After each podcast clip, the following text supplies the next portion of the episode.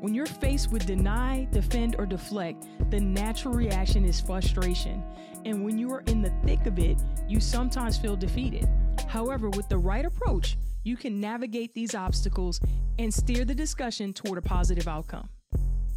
Take control of your career and compensation right now. It's your five minute career hack. The first part of the series on conflict leadership covered the different styles of leaders, which is all about preparation and developing your own leadership style. I challenged you with some homework as well, and that was all about you and the people around you. Whether it is a personal or professional relationship, I hope you use for both aspects of life. Now, let's prepare for the next time you have to exercise conflict leadership. I'm choosing to start here so that you know what you are going to potentially face when you exercise conflict leadership.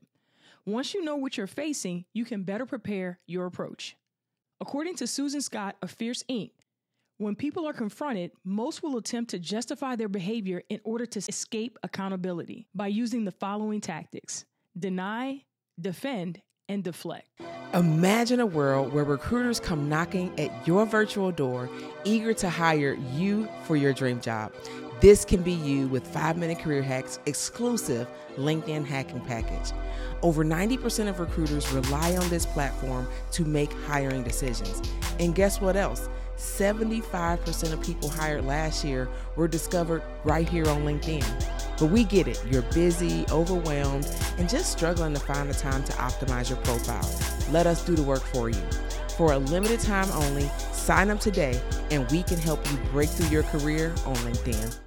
Deny could sound like it wasn't me or it never happened. Defend might sound like it wasn't my fault. It's because of XYZ. Deflect might sound like it's not about this, it's actually about XYZ. You should be prepared for all responses when you approach conflict leadership, one on one or within a team setting.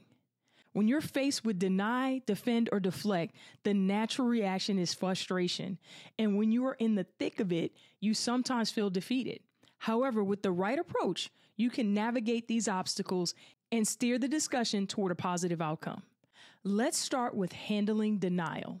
Number one, stay calm and present evidence.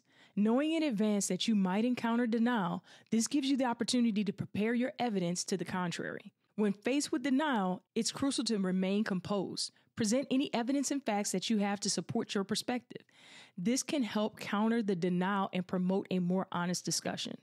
Number two, ask open ended questions. By getting the other person to share their viewpoint with open ended questions, this can help them reflect on their position and potentially guide them to acknowledging the truth about the situation. Number three, seek agreement on basic facts. Sometimes agreement on the simple things, finding common ground, can get the conversation on a path towards truth. Identify facts or aspects of the situation that both parties can agree on. This helps each person to be on the same side of the conflict and will aid in dropping defense mechanisms. Now let's tackle defend. Number one, empathize and acknowledge. Begin by acknowledging the other person's perspective and empathizing with their feelings. This can help them lower their defenses and make them more open to your point of view. Number two, stay focused on the issue. Gently steer the conversation back to the core issues. Emphasize that understanding the root cause is essential for finding a solution because we all want what's best for XYZ. Number three, collaborate on solutions. Invite the other person to join you in finding solutions. This collaborative approach can reduce defensiveness and create a sense of shared responsibility. And you definitely don't want to lead with, this is what we're doing. Finally, let's discuss deflection. Number one, acknowledge concerns. When faced with deflection, acknowledge the concerns the other person is raising. Show that you value their input and are willing to address their issues. Number two, redirect with empathy. Gently guide the conversation back to the main topic while demonstrating empathy for their concerns. Use phrases like, I understand your point, and let's focus on this matter for now. Number three, stay persistent and patient. Dealing with deflection may require persistence. Be patient and continue redirecting the conversation as needed, all while maintaining a respectful tone.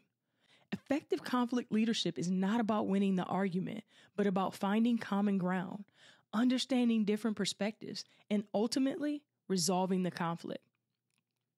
Now that we have a solid understanding of what we might face in conflict leadership, we have some very practical steps to deal with deny, defend, and deflect. It's time for a bit more homework. Grab that journal and think about a conversation that you must have and where you need to exude conflict leadership. Write down the issue. Why is this issue important? Write down what you may own in the conflict. What is at stake if it's not resolved? How would you propose resolving the problem? And lastly, write out exactly how you want to ask the other party to contribute to resolving the matter. And rehearse this statement so that the other person knows you really want to collaborate on the solution, even though you may have some ideas already in mind. With all of this written down, you are well on your way to being fully prepared to lead the conflict to a healthy, productive resolution. I hope this helps you in your conflict leadership development. And until next time, I love you. Now, the five minute career hack, we call this hacking. Look at you, you just did it. And you don't have to stop here. Take one step every week and ensure that you are pouring into you and getting closer to your career goals. Yep, see that button down there? Hit subscribe, but don't stop there because you know what they say sharing is caring. So take five, and we'll see you next week.